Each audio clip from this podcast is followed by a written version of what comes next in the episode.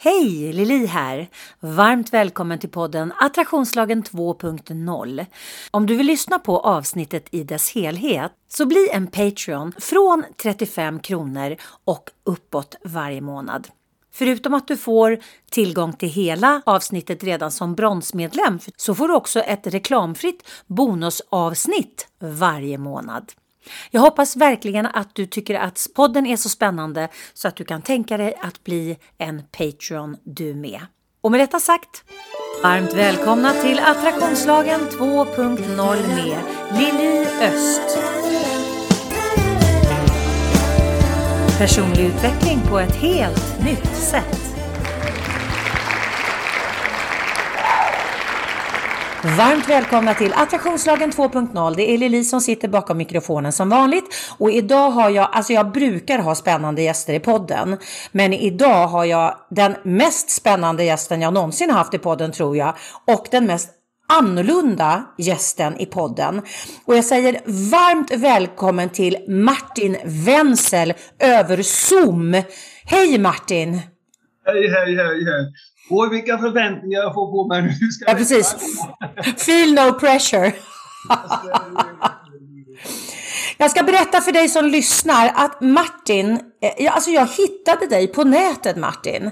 Jag letade efter, när jag satt och, och förberedde höstens gäster, så satt jag och, ja men jag bara liksom, jag bara ja, men du vet så här, när man ber om hjälp och sen så bara blir man ledd till någon och kommer över dig och din bok som du släppte 2019. Jag var död i åtta minuter och kom tillbaka med livets nycklar.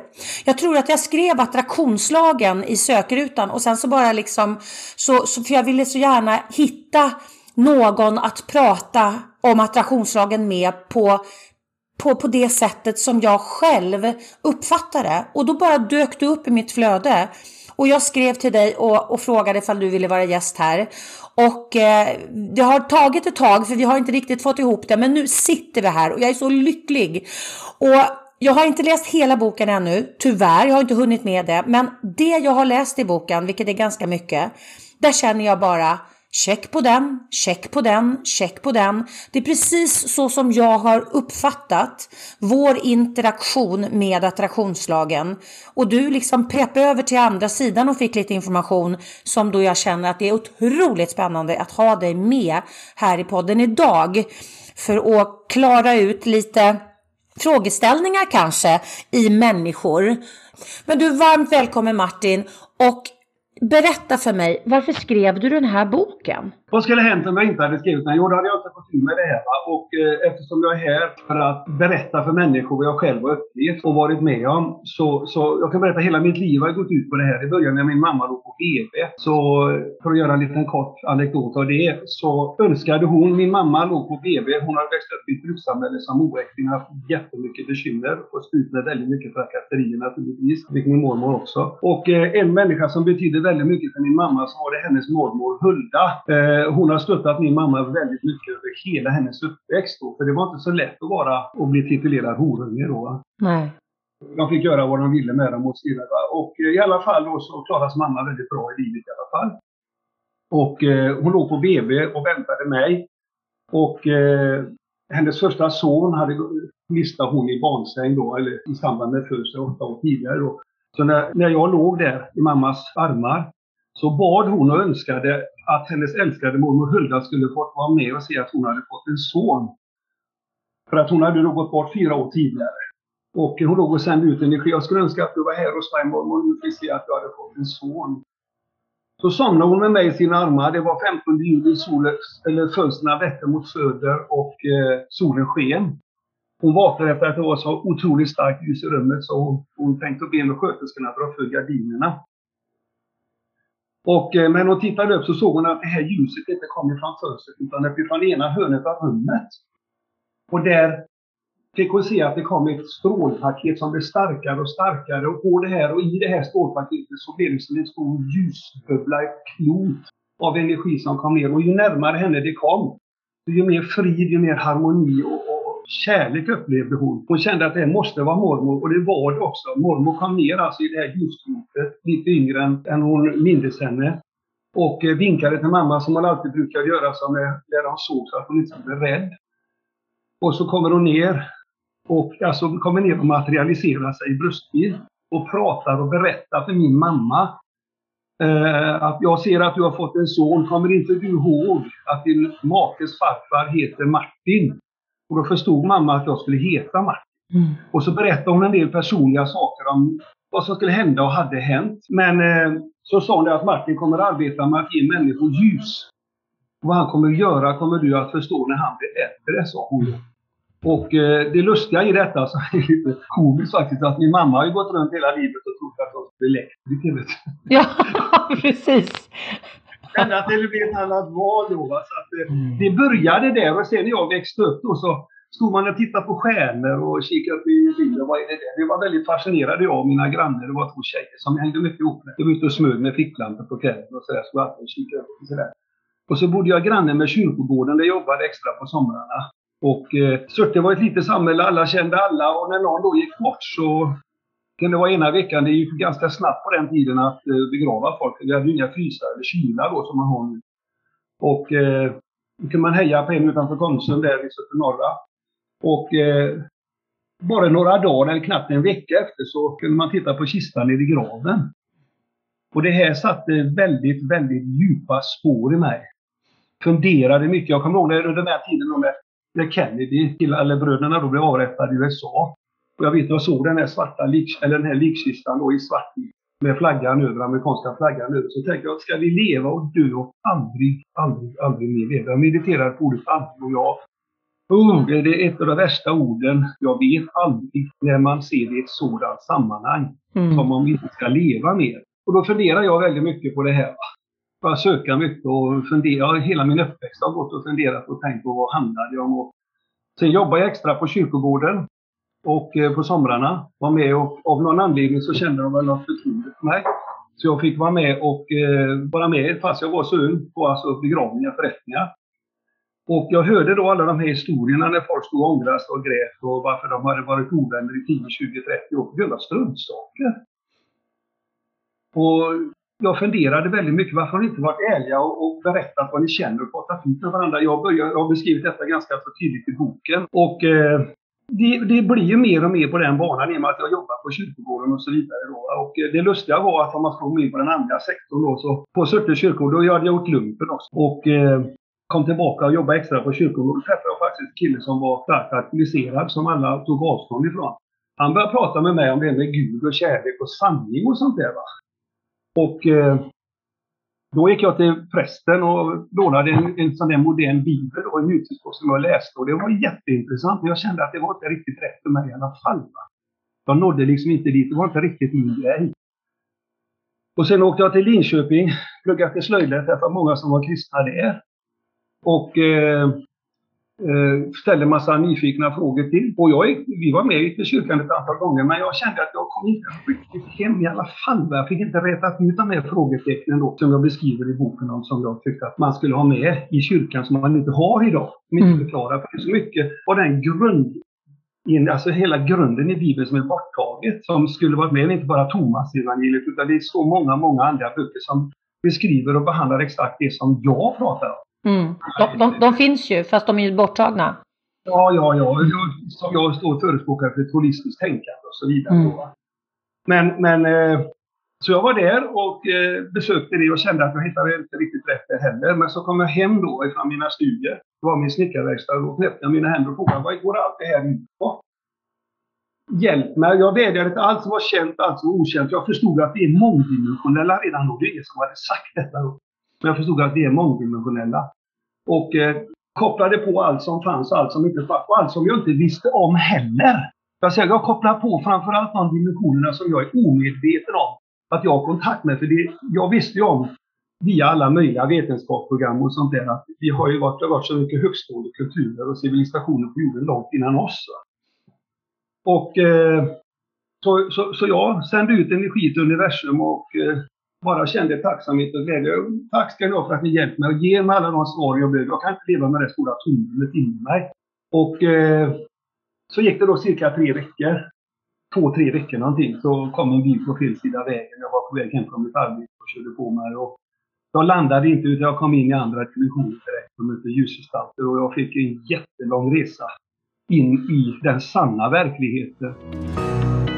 Du lyssnar på Attraktionslagen 2.0. Personlig utveckling på ett helt nytt sätt. Och eh, kanske är det så för att jag är lite, lite många småknäpp eller väldigt knäpp. Jag är ganska ohämmad så som Alltså, jag, jag, jag, tar det för vad det är liksom. Jag, jag har liksom fullt med det här tänket. Va? Mm. Och eh, Får jag, får jag bara eh, fråga dig Martin, för att just när du blev på, du, du kom på cykel och blev påkörd av en bil som kom på fel sida, som genade på fel sida vägen.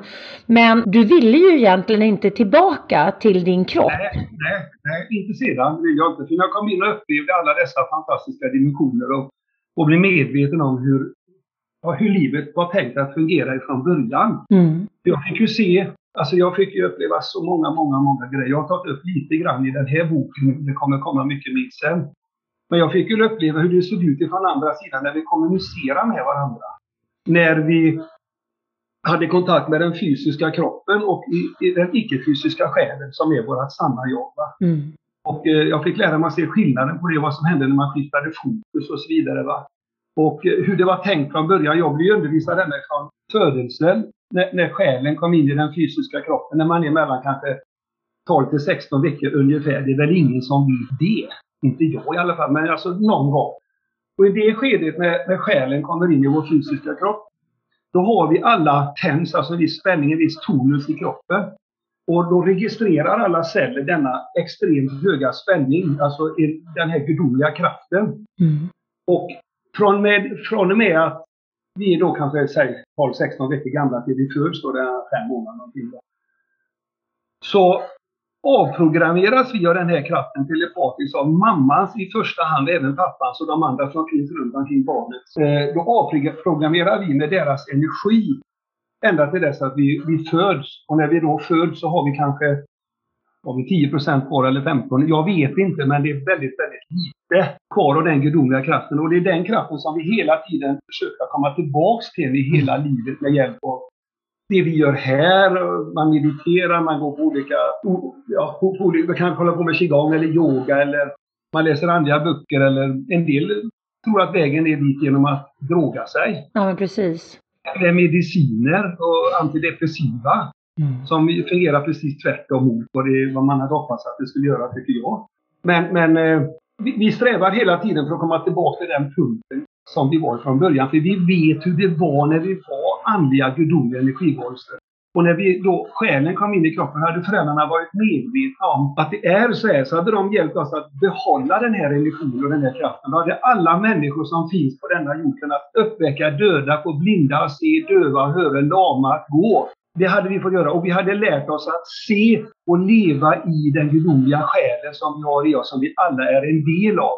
Mm. Och det är mm. där vi alla har ansvar för att tända upp, att aktivera. För att det mörker som sprider sig ut över jorden nu, jag vill inte kommentera det för jag vill inte ge det någon kraft. Nej, precis det, det mörker som breder ut sig så fruktansvärt nu, det, det kan vi bara ro på när alla människor tar sitt ansvar i sin del i den gudomliga själen. Mm. Kommer mörkret inte ha en chans. Nej, för att om vi väljer aktivt ljuset, om vi väljer aktivt ljuset i allt vi gör, allt vi tänker, allt vi känner, då blir ju, för jag menar, jag tänker precis som du. Jag, jag eh, när, alltså, när vi har fokus på det vi inte vill ha, attraktionslagen funkar ju lika, attraherar lika. Vi kan inte få bort någonting genom att fokusera på det. För då blir det ju som en magnet. Jag använder ju precis samma metafor som du. Och, och blir väldigt magnetiskt och börjar dra till sig det som ligger på samma frekvens och sänder. Vilket betyder att varenda gång vi fokuserar på det vi inte vill ha så är ju det en åkallan. Ja, precis.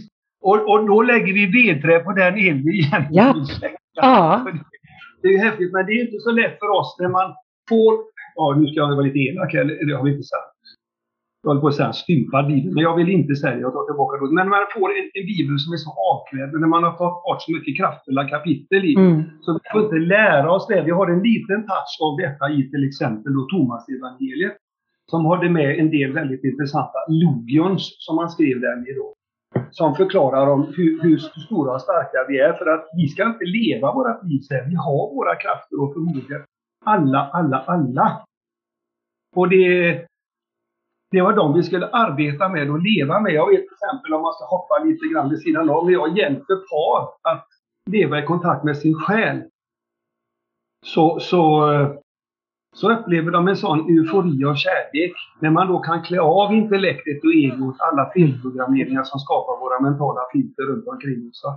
När man klär av sig detta så upplever vi sån eufori och kärlek. Det finns så höga, höga, höga, höga så de fattar inte. Men problemet är att de inte lär sig transferera upp energin Ta bort disfrekvenser, brister, obalanser och låsningar mellan kropp och själ. Och det är det, när vi lär oss göra detta så kommer alla människor uppleva paradiset på jorden. Vi kommer att få en helt annan densitet i kroppen. Vi kommer att bli lättare. Vi kommer att bli friare. Vi kommer att ha lättare att se in i, i andra dimensioner. För vi är en mångdimensionell varelse. Det som, vi har så mycket och när vi bara tittar in och ser oss i denna dimensionen, det är ett stort steg där vi kan skilja på kroppen och själen och förstå att vi är icke våra fysiska kroppar. Utan det är ett foderal som vi tillfälligt lever i under våra liv, inget annat. Vi är här i snabbis, här, och så tillbaka då. Men när man förstår det här förhållandet och i, i samband också då med, med ett eh, holistiskt tänkande. Så vi förstår att allt, alltså mitt inre universum, allt jag känner, allt jag upplever, allt jag bär på här inne, det, det skapar den yttre verkligheten. Och den yttre verkligheten är en illusion av den inre verkligheten. Mm, precis. när vi ändrar frekvens, när vi ändrar kärlek, när vi möter och ser varandra, bygger upp kärlek. Om jag sitter och pratar med dig, vi fick ju väldigt god kontakt från början. Och vi sitter och transformerar upp den. Så skulle du och jag till exempel sitta och prata en, lite, en stund privat. Då skulle jag och vi tillsammans höja frekvensen ännu mer. Mm, absolut.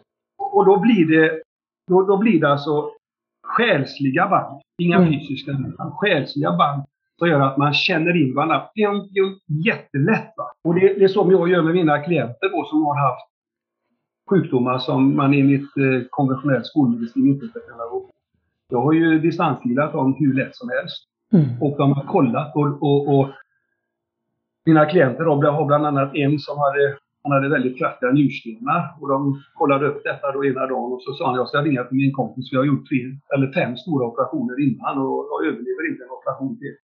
Ska vi höra om han kan tillbaka leka. läkaren? sa ja, men ring han. Han ringde så, så kollade vi detta dagen efter. Och, och läkaren han, han ringde upp mig sen och frågade hur gör du? Och jag sa bara förklara, ja, det sa han bara. Så var han med, sen kollade jag han vid några tillfällen och så, så han var väldigt, väldigt positiv. Men han sa det att det här var så intressant, det här skulle jag vilja förmedla till mina kollegor i Läkartidningen och så vidare. Men, men eh, jag får inte lov att göra det. Nej. Det är det som är så, alltså jag har ju, jag har bland annat en, en, en väninna som eh, startade Svenska Healingförbundet, Lilja Nordström. Hon har ju jobbat eh, med eh, Akademiska i Uppsala med just healing som komplementär medicin. Och det var ju någon, någon, någon, eh, någon höjdare där som, som tyckte att det var en bra idé att testa det. I England till exempel, då har de ju haft healing som, som komplementär medicin i över 20 år. Men eh, det var bara den här personen som hon kunde göra det här med. För när han slutade, då var det liksom bara locket på. Och det är så fruktansvärt sorgligt tänker jag, för att vi har ju så mycket mer kraft, precis som du säger, som vi liksom, nej men fakulteten är livrädd för den. För vad händer om vi börjar liksom jobba med alternativa metoder som gör att deras positionering försvinner? Istället för att sammanfoga och jobba tillsammans. Det är ju precis som österländsk och västerländsk medicin. Att sammanfoga så att vi får det här holistiska tänket. Och, och, för mig 2021 så är det fortfarande en gåta att vi inte har kommit längre eller att fakulteten inte har kommit längre än att våga bredda sin perception och titta på, vänta nu här, det finns en jädra massa kraft som vi inte använder.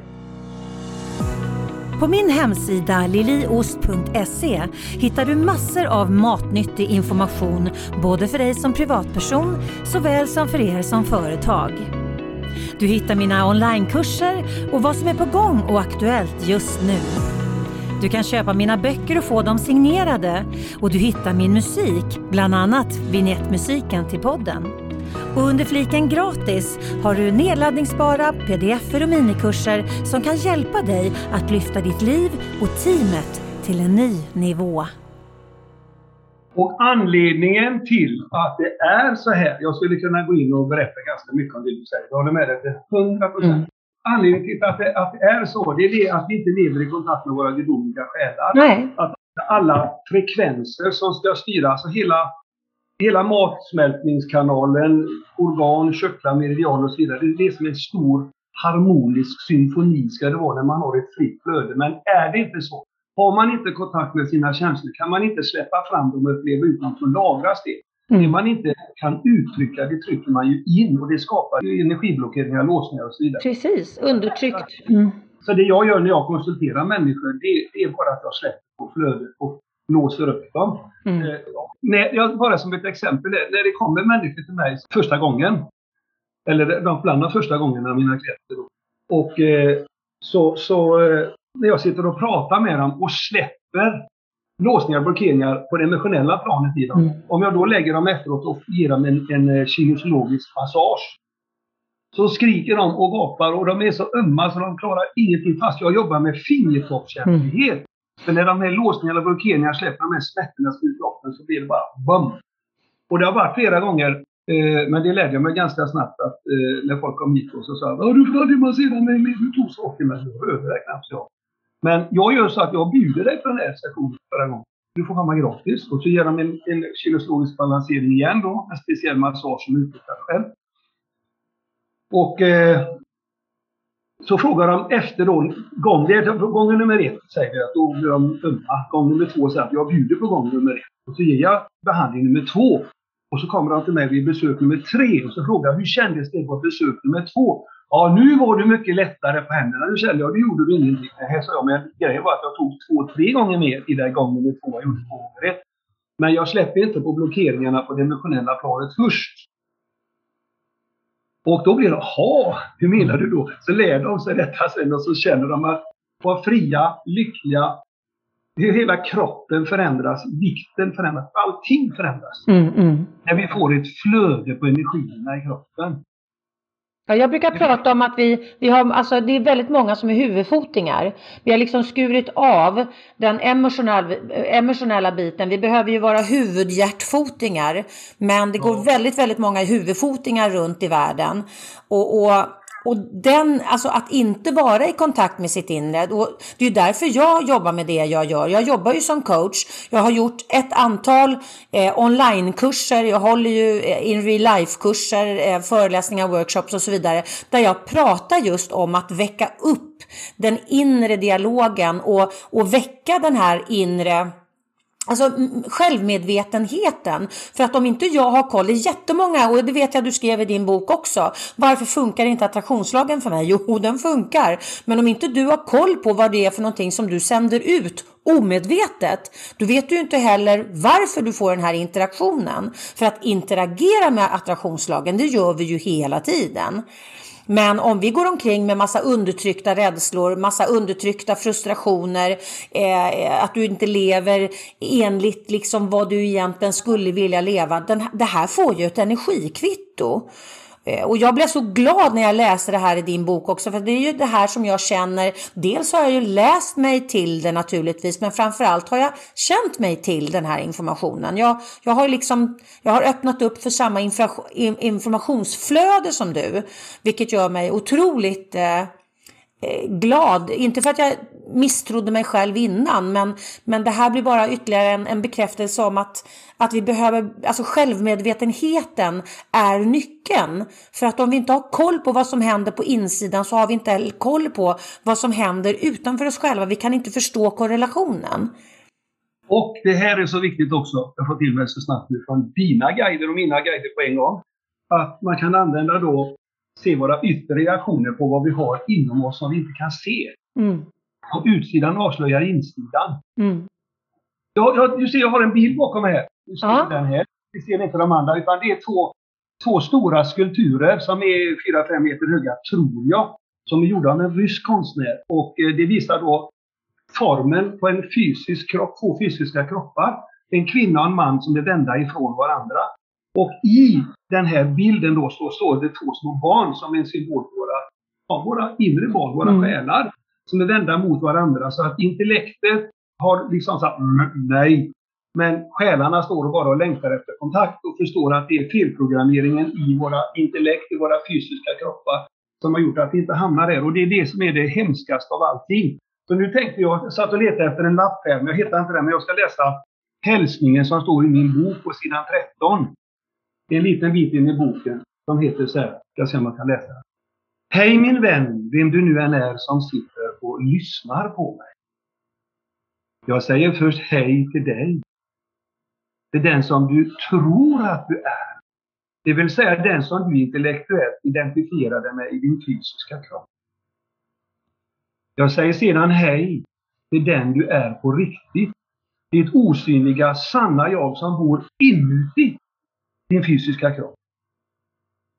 Det viktiga är att du är medveten om att du är och består av två lika viktiga delar som behöver komma i balans och till uttryck.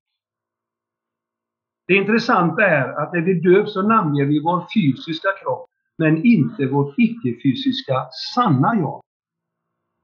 Med tanke på att vi är vårt icke-fysiska sanna jag, det vill säga själen, så borde det egentligen vara minst lika viktigt att namnge denna. Det är förvånansvärt att vi inte identifierar oss med själen, den vi är på riktigt. Mm.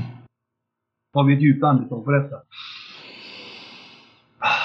Tankar och känslor är emotioner, är energi som behöver syresättas för att fastna bättre. Vad vackert Martin! Och så otroligt sant.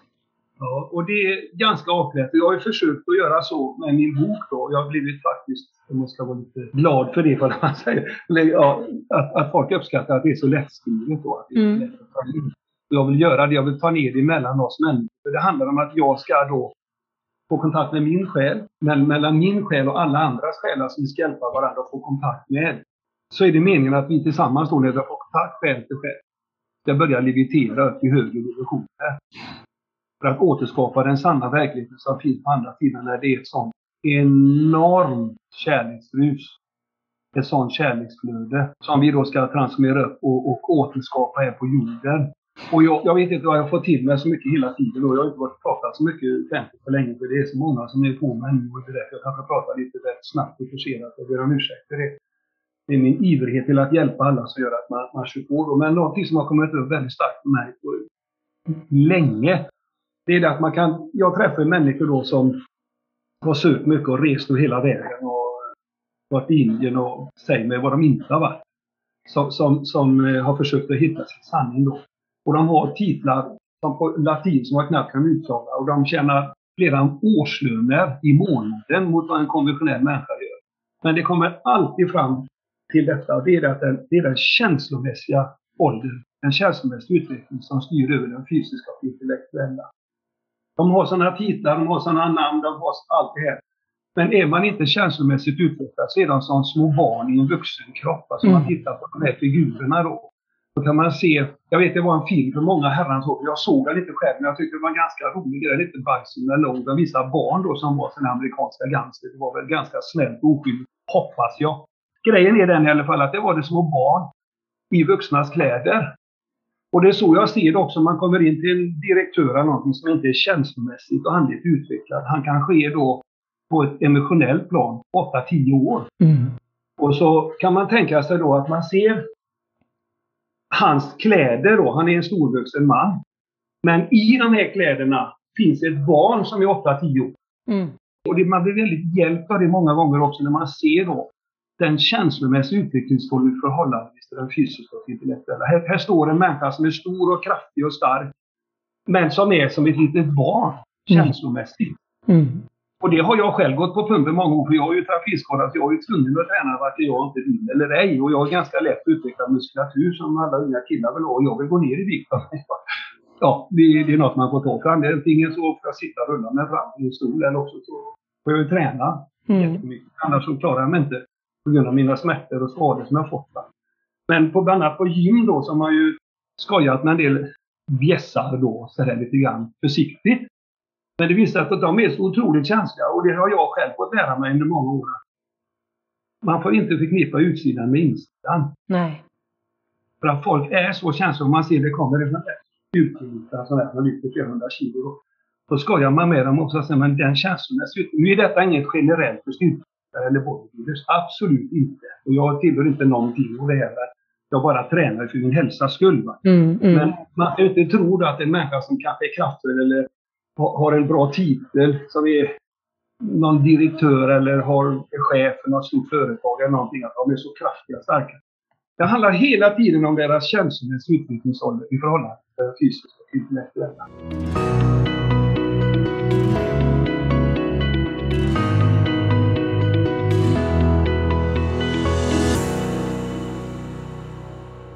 Vad härligt att du är här och har lyssnat på den korta versionen av veckans avsnitt. Självklart finns det ett längre avsnitt och det kommer du åt genom att bli Patreon. Gå in på www.liliost.se podcast. Där hittar du all information om hur du går vidare och blir en Patreon du med. Jag hoppas jag får möjligheten att säga varmt välkommen till min tribe. Tänk efter lite grann. Hur har du det omkring dig nu? Är du nöjd? Är du nöjd med det du har? Var är du i ditt liv? Har du funderat på att ta ett annorlunda kliv? Känner du som